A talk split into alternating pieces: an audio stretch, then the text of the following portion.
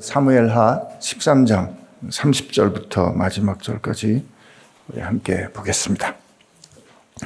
그들이 길에 있을 때 압살롬이 왕의 모든 아들들을 죽이고 하나도 남기지 아니하였다는 소문이 다윗에게 이름해 왕이 곧 일어나서 자기의 옷을 찢고 땅에 드러눕고 그의 신하들도 다 옷을 찢고 모셔 선지라 다윗의 형 시므아의 아들 요나답이 아뢰어 이르되 내 주여 젊은 왕자들이 다 죽임을 당한 줄로 생각하지 마옵소서.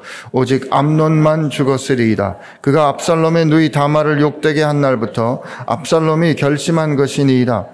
그러하온즉 내 주 왕이여 왕자들이 다 죽은 줄로 생각하여 상심하지 마옵소서. 오직 암논만 죽었으리이다 하니라 이에 압살롬은 도망하니라. 파수하는 청년이 눈을 들어 보니 보아라 뒷산 언덕길로 여러 사람이 오는도다.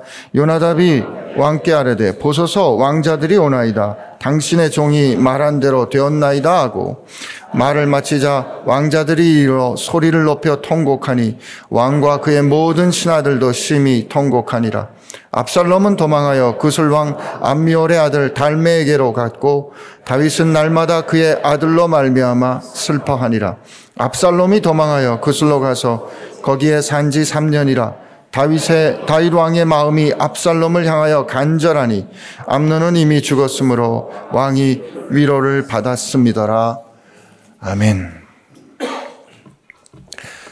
압살롬 때문입니다. 오늘 다윗 왕이 소식, 소식을 듣습니다. 아들들이 다 죽었다는 거예요. 어떻게 그런 일이 어떻게 그런 일이 있을 수 있는가 믿기지 않았지만 아들들이 다 죽었다는 겁니다. 압살롬이 암론을 비롯해서 모든 아들들을 자기가 초청했다 했는데 그 아들들이 압살롬에 의해서 다 죽었다는 겁니다. 그 소식을 듣자 다윗 왕은 옷을 찢습니다. 그리고 땅에 눕습니다. 이런 말씀을 볼 때는 마음으로 이렇게 좀 생각하면서 읽어야 돼요. 사실 이게 영화로 보여주는 것보다는 훨씬 우리가 개입할 여지가 많습니다. 옷을 찢고 그 왕이 자기 보좌에 앉아 있다가 이 소식을 듣고 나서 옷을 찢고 처절하게 울부짖으면서 그 땅을 이렇게 뒹구는 그 모습은 왕으로서의 채통을 다 잃어버린 거죠. 아버지, 아들을 잃은 아버지로서의 그 아픔과 자기 집안에 있는 이 수치스러운 이 비극 때문에 다윗 왕은 철저히 무너집니다. 근데 이게 어, 누구 앞에서 무너져요? 그를 둘러싼 모든 신하들 앞에서 이런 일이 일어나는 거예요. 신하들도 옷을 찢었어요. 슬픔에 동참한 거죠. 그리고 그를 모셔 선지라 그랬습니다. 신하들이 왕을 모셔 서는데 영광스러운 일로 모셔 서야지. 옷을 찢고 아, 아들이 다른 모든 아들을 죽였다는 소식 앞에서 옷을 찢고 땅에 뒹구는 아버지의 모습을 바라보도록 하는 이게 참 수치스럽고 부끄럽고 슬프고 참 천지간에 이런 일이 있을 수 없는 일입니다. 누구 때문입니까? 압살롬 때문입니다. 근데 사실은 그렇지 않았어요. 근데 이 소식을 이제 듣고 누가 나타납니까? 우리가 놀지 않을 사람 요나답이 나타납니다. 다윗의 형 시므아의 아들 요나답이 이렇게 말합니다. 뭐라고 말하냐면 내 주여 젊은 왕자들이 다 죽임을 당한 줄로 생각하지 마옵소서. 오직 암론만 죽었으리이다. 그가 압살롬의 누이 다말을 욕되게 한 날부터 압살롬이 결심한 겁니다. 그 소식을 들은 그날부터 압살롬이 아무것도 안 한 게 아니고 그때 압살롬이 다 계획을 세운 겁니다. 그렇기 때문에 내 주 왕이여 왕자들이 다 죽은 줄로 생각하여 상심하지 마옵소서. 오직 암론만 죽었으리이다. 불행 중 다행이라고 한 사람만 죽었을 겁니다. 라고 지금 이걸 위로라고 말하는 거죠. 어, 이렇게 말씀을 나누는 저를 보면서 안 목사는 요나답을 좋아하지 않는구나. 요나단은 좋아하는데 요나답은 싫어하는구나. 이렇게 생각하실 수 있어요. 예, 저 싫습니다. 이런 사람 놀지 마세요. 이렇게 생각할 수도 있는 거 아닙니까? 나중에 보면 뭐라고 이제 되냐면 실제로 이렇게 말하는 말하고 나서 파수하는 사람들이 보니까 왕자들이 막 이제 와요. 사람들이 오니까 요나답이 뭐라고 말하니까 또 말하냐면 보소서 35절에 보소서 왕자들이 오나이다 당신의 종이 말한 대로 되었나이다. 예? 보십시오. 내 말이 맞지 않습니까? 마치 어, 암론만 죽고 나머지 왕자들이 산 거는 자기가 한 일처럼 이렇게 말하는 거죠. 저는 이 말을 들으면서 혹시 그런 생각하는 사람이 있을 수도 있을 것 같아요. 그래 어, 암론이 압살롬의 누이인 다마를 그렇게 욕보였을 때 압살롬이 암론을 죽이기로 그렇게 결심한 걸 알고 있었다면 알고 있었다면 일이 이렇게 되기 전에 말할 수 있는 거 아닌가?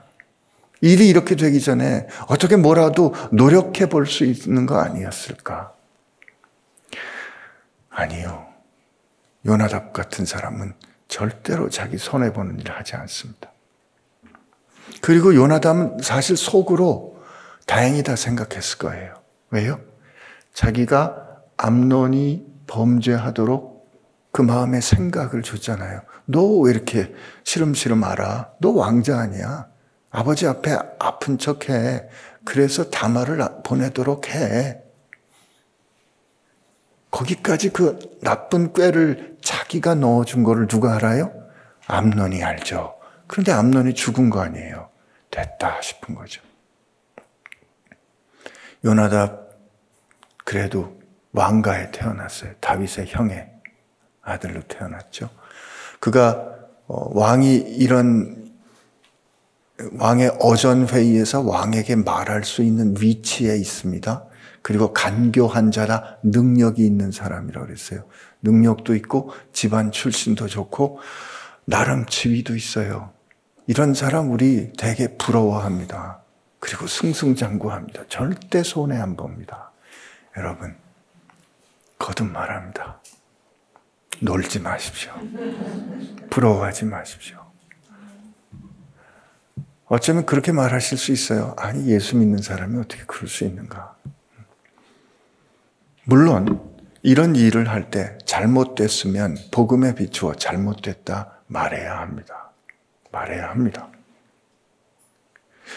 대바람에 정죄하는 거 옳지 않습니다. 잘못된 일에 대해서 잘못했다 그래야 돼. 그렇게 하면 안 돼. 예수님이 마태복음 18장에 보면 형제 중에 범죄한 일이 있거든 너 가서 말해라. 그 다음에 어, 교회 식구들하고 데리고 가서 말해라. 그랬는데도 돌이키지 않아? 그러면 너 이방인이나 세리들처럼 여겨. 이 무슨 뜻이에요? 이방인이나 세리들처럼 여겨. 무슨 뜻이에요? 놀지 마. 그렇게 하면 그 사람이 나를 좋게 안 볼 텐데요? 예, 좋게 안 볼 수 있어요. 여러분, 모두에게 옳은 분은 하나님 한 분밖에 안 계십니다. 우리는 세상 살면서 누군가는 우리 싫어할 수 있어요. 누군가는 우리 미워한다고요. 어쩔 수 없습니다. 그러나 내가 잘못해서 누군가 나를 미워할 때 하나님 앞에 회개해야죠. 그러나 내가 하나님 앞에 바로 섰는데 누군가 나를 옳지 않다 하고 누군가 나를 미워하고 그 사람과 그래서 교유, 교제하지 않게 될 때 어쩌면 비난받는 거로 내가 하나님 앞에서 옳은 게 증명될 수도 있습니다. 모두에게 옳지 않습니다. 우리는 모두에게 다 환영받을 수 없습니다. 다만 하나님 앞에서 우리가 분별하는 거 필요합니다. 오늘도 다시 한번 말씀드립니다. 요나답 같은 사람하고 놀지 맙시다. 겪어봐야 알아요. 겪어봐야 알아요. 근데 이런 사람들 특징이 손해 안 봅니다.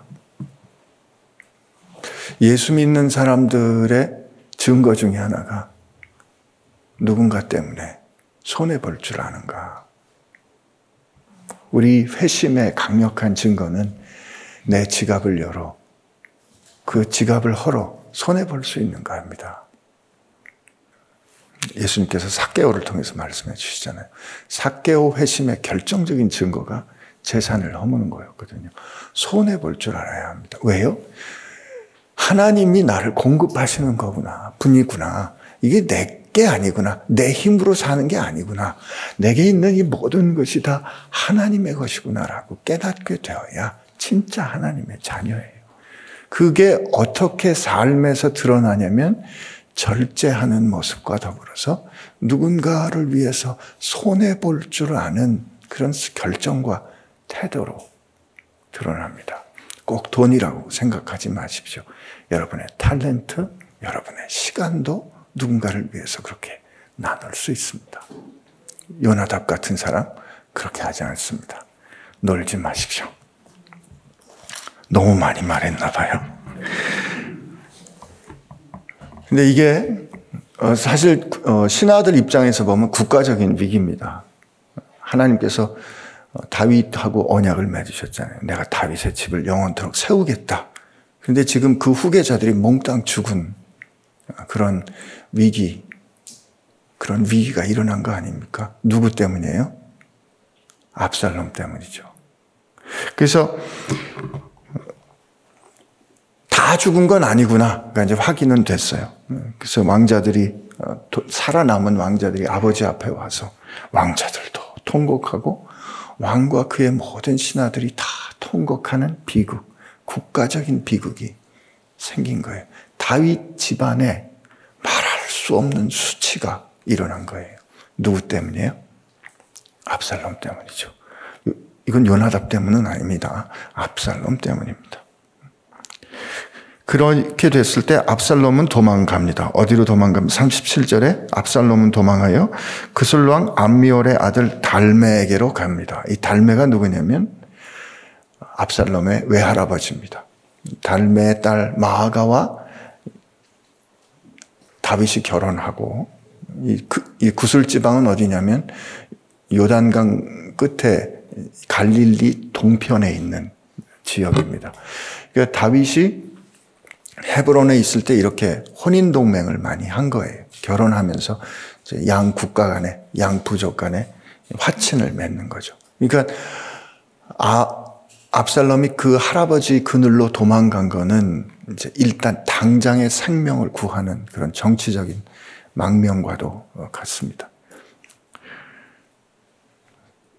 그리고 도망갔고 다윗은 날마다 그의 아들로 말미암아 슬퍼합니다. 그의 아들이라 그랬어요. 마지막에 이제 계속해서 읽어보면 암살롬이 도망하여 그술로 가서 거기서 3년을 살았는데 다윗 왕의 마음이 압살롬을 향하여 간절하니 암론은 이미 죽었으므로 왕이 위로를 받았습니다. 3년이 지나간 뒤에 암론에 대한 슬픔은 암론이 죽은 슬픔은 이제 좀 잦아들었구나. 37절에 다윗은 날마다 그의 아들로 인하여 아들로 말미암아 슬퍼했다. 아, 암론 때문에 그랬을까? 네, 저는 이게 전략적인 모호함 같아요. 39절에 보니까 다윗 왕의 마음이 압살롬을 향하여 간절했다. 이렇게 말합니다. 그의 아들에는 암론도 압살롬도 들어 있었던 것 같아요. 다윗 왕이 암론 때문에도 압살롬 때문에도. 근데 우리 39절 그 마지막에 보면 와, 다윗 왕이 압살롬을 압살롬에게 반로하기를 쉬니 그러니까 화가 난 게 그쳐졌다. 그리고 나서 다윗 왕의 마음이 압살롬을 향하여 간절했다라고 씁니다. 그 다윗 왕의 마음이 압살롬을 향하여 간 절했다니 간절하다는 표현이 이게 쏟아 부어졌다는 거예요. 아침이라 이 좀 생각이 이렇게 잘 빨리빨리 안 돼서 여러분 표현이 이렇게 덤덤 얼굴 표정이 이렇게 덤덤하신 것 같은데 다 다윗 왕의 마음이 압살롬을 향하여 간절하니라고 써 있잖아요. 근데 지금 우리가 어떻게 읽혀야 되냐면 간절하다니 이렇게 읽혀야 돼요. 지금 이 지경이 된 게 누구 때문이에요? 압살롬 때문이죠. 압살롬은 아버지가 이 신하들 앞에서 옷을 찢고 땅바닥을 뒹구는 수치를 겪도록 만든 대역죄인이에요. 왕의 장자를 죽인 결국 마지막에 보면 아버지를 향하여 칼을 드는 원수라고요. 집안의 수치이자 말할 수 없는 죄인이에요. 그런데 그, 그런 아들을 향하여 마음을 쏟아붓는 다윗 말이에요. 불편하지 않으세요? 여러분이라면 용서가 가능하시겠어요? 드라마에도 나오잖아요. 이렇게 이런 아들, 아버지 끝까지 안 보잖아요. 실제로 우리 용서 잘 안 되잖아요. 그런데 성경이 별다른 이유의 설명이 없이 다윗 왕의 마음이 압살롬을 향하여 간절했다고 그렇게 씁니다. 공의와 정의로 나라를 다스려야 하는 다윗 왕이 이제 늙고 그 총기가 흐려졌나? 성경은 그 이유를 별, 별로 따로 설명해 주지 않습니다. 저는 전에도 그랬고, 이번에도 다시 이 말씀을 보면서 이 내 불편한 심정, 아니, 이 압살롬이 예를 들면 사람을 보내 가지고 아니면 돌아온 탕자와 같이 내가 하늘과 아버지를 향하여 죄를 지었습니다. 아버지, 잘못했습니다. 용서해 주십시오. 내가 이제 아버지 집의 아들이 아니라 종으로 살겠습니다. 이렇게 회개라도 해야, 잘못했다고 해야 그를 향한 마음이 열려, 열릴 수 있는 거 아닌가. 도대체 다윗은 어떻게 이 죄인 도망가서 결국 나중에 보면 여전히 아버지를 해치우고 아버지의 왕위를 찬탈하려는 그 아들. 결국은 어떻게 합니까? 아버지의 후궁들하고 동침함으로 말미암아 아버지와 압살롬은 부자지 간을 그 부자의 연을 끊는 그런 행동을 하잖아요. 그런데 그런 그 아들을 요압이 치러 갈 때 압살롬은 죽이지 말아라. 내 아들은 죽이지 말아라. 그렇게 말하는 그 다윗 왕 아버지의 마음이 못내 불편한 게 우리 심정이거든요. 우리 정의감이에요. 그게 우리 한편의 심정이거든요. 그런데 동시에 우리는 하나님이 우리를 사랑하시는 것에 대해서는 너무 당연한 거로 생각합니다. 하나님이 나를 사랑하신 것에 대해서는 너무 당연하다고 생각해요. 하나님은 원래 사랑하시는 분이니까. 나는 그 헤아림이 옳은가 한번 묻고 싶어요. 여러분, 우리가 어떤 상황을 놓고 판단할 때 같은 잣대를 가져야 공정합니다. 다윗 왕을 향하여서 압살롬이 저렇게 회개하지도 않았는데 압살롬이 저렇게 돌이키지도 않았는데 그를 향하여 마음을 쏟아붓는 다윗 왕 아버지 다윗이 불편하다면 우리가 아직 원수 되었을 때 우리를 향하여 우리를 사랑하사 우리를 향하여 자기 아들을 내주신 하나님을 향하여서도 하나님 아버지를 향하여서도 하나님 왜 그러셨어요? 불편해야 된다고요. 그런데 우리는 하나님은 원래 하나님은 원래 우리를 사랑하셔야만 하는 분 정도로 여기는 이중잣대가 있는 건 아닌가. 나를 향하여 못되게 군 놈은 네가 돌이켜야 내가 용서를 하지 하는 태도를 갖고 있으면서 하나님을 향하여 돌이키지도 않았음에도 불구하고 우리를 먼저 사랑하신 하나님께 대해서는 하나님은 원래 그런 분이시니까 라고 생각하는 것은 아닌가. 맞습니다. 성경에 그렇게 돼 있긴 해요. 요한일서에 보면 하나님의 사랑이 우리에게 이렇게 나타난 바 되었으니 하나님이 자기의 독생자를 세상에 보내심은 그로 말미암아 우리를 살리려 하심이라. 사랑은 여기 있으니 우리가 하나님을 사랑한 것이 아니요 하나님이 우리를 사랑하사 우리 죄를 속하기 위하여 화목제물로 그 아들을 보내셨습니다. 우리가 하나님 사랑한 게 아니고 하나님이 우리를 사랑하셨다 말합니다. 로마서 말씀에는 이렇게 돼 있어요. 로마서 5장에?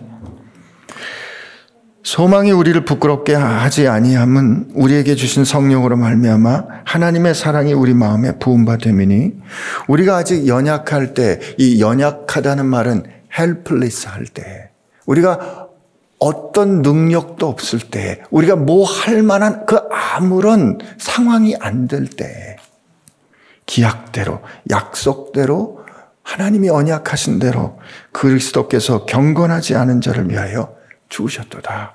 의인을 위하여 죽는 자가 쉽지 않고 선인을 위하여 용감히 죽는 자가 혹 있거니와 우리가 아직 죄인 되었을 때 그리스도께서 우리를 위하여 죽으심으로 하나님께서 우리에 대한 자기 사랑을 확증하셨느니라. 그러므로 우리가 그의 피로 말미암아 의롭다 하심을 받았으니 더욱 그로 말미암아 진노에서 구원을 받을 것이니 곧 우리가 원수 되었을 때.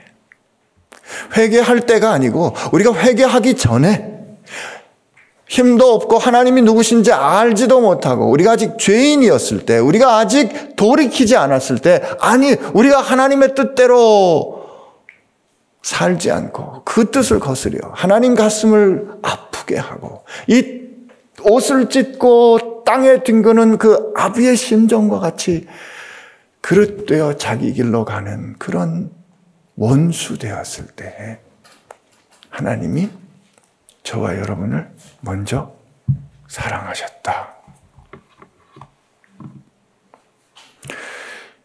오늘 압살롬을 향하여 마음을 쏟아붓는 아버지가 불편하시다면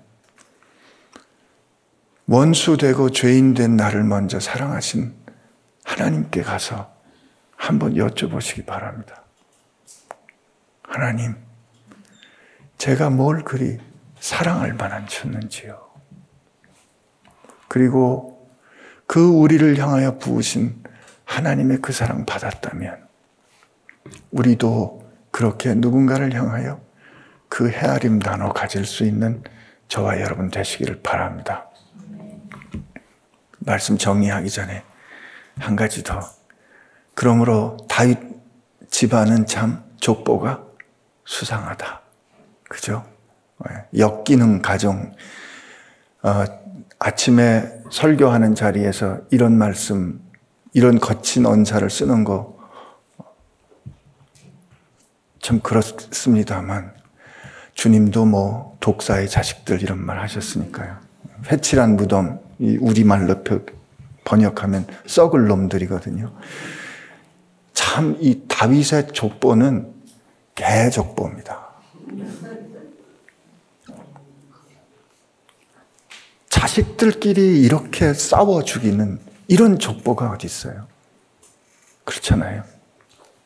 그런데 하나님은 이 개족보를 그의 아들이 오는 족보로 만드십니다. 마태복음 1장 1정에 아브라함과 다윗의 자손 예수 그리스도의 세계라. 여러분 혹시 우리 집안, 우리 중에 나는 어쩌다 이런 집안에 태어났나? 나는 어쩌다 집안 꼴이 이런 것인가 생각하시는 분들 계십니까? 주님은 이 엉망인 다윗의 족보를 하나님의 약속을 성취하는 거룩한 족보로 만드셨고, 여러분과 저와 같이 하나님의 원수된 사람들을 그의 사랑으로 사랑하셔서 하나님의 족보에 편입시키셨거든요. 그러니까 여러분이 선택해서 태어난 집안 아니거든요. 족보 탓하지 마시고 이제 하나님의 사람으로 하나님의 아들로 오늘 새롭게 족보를 써가길 바랍니다. 오늘 이 성경 말씀에 자기 이름 하나 넣어서 읽어야 돼요. 아브라함과 다윗의 자손 예수 그리고 안신기의 족보. 제가 지금 이단하는 거 아닙니다. 하나님이 우리를 하나님을 아버지로 부르게 해주셨잖아요. 그러면 예수님하고 우리는 한 족보예요. 족보 탓하지 마시고요. 하나님의 사랑에 힘입어 사시는 오늘 하루 되시기를 축복합니다. 우리 같이 기도합시다.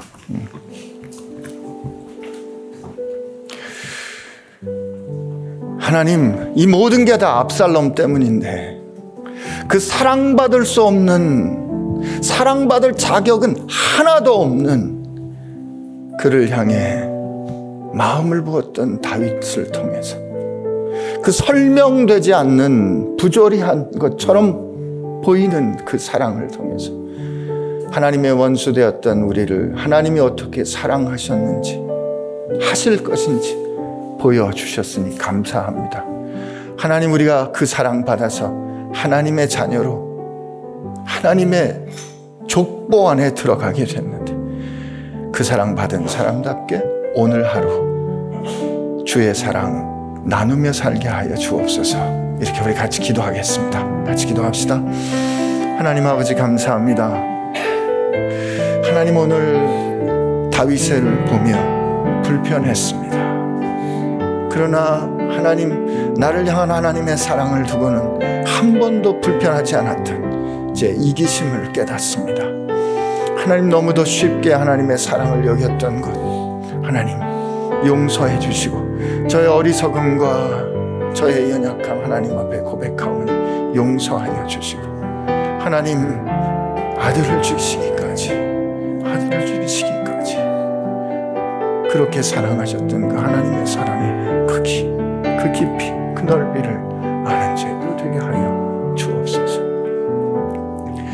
하나님 끝내 다윗은 의와 사랑을 완전히 입맞추게 하지 못하였지만 하나님은 거룩하시고 온전하신 당신의 유일하신 아들의 생명을 내어 주심으로 말미암아 그 십자가에서 하나님의 공의와 하나님의 사랑이 온전히 만나도록 하셨습니다.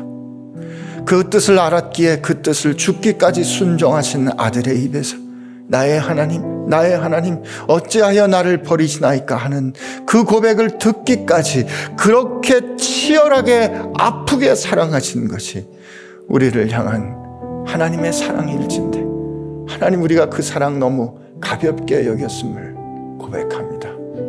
하나님 우리의 이기심과 우리의 어리석음과 우리 헤아림의 천박함을 용서하여 주시고 하나님 오늘 우리의 눈을 열어 우리를 향하신 하나님의 사랑이 얼마나 크고 얼마나 깊고 얼마나 무겁고 얼마나 치열하고 동시에 얼마나 아픈 사랑이었는지 하나님 깨달아서 하나님 우리 그렇게 받은 사랑 오늘 하루 살면서 누군가에게 조금이라도 나누는 하나님의 자녀, 하나님의 족보에 들어간 하나님의 사람 되게 하여 주옵소서. 이제는 우리를 위하여 생명을 주신 예수님의 은혜와 아들을 내어주기까지 끝까지 사랑하신 원수를 먼저 사랑하신 하나님 아버지의 사랑하심과 그런 하나님의 사랑이 절대로 끊어질 수 없음을 확증해 주시는 성령님의 역사하심이 그 사랑받은 자녀답게 오늘 하루 사랑하며 살기로 결심하는 교회와 지체 가운데 함께 하시기를 주의 이름으로 축원하옵나이다.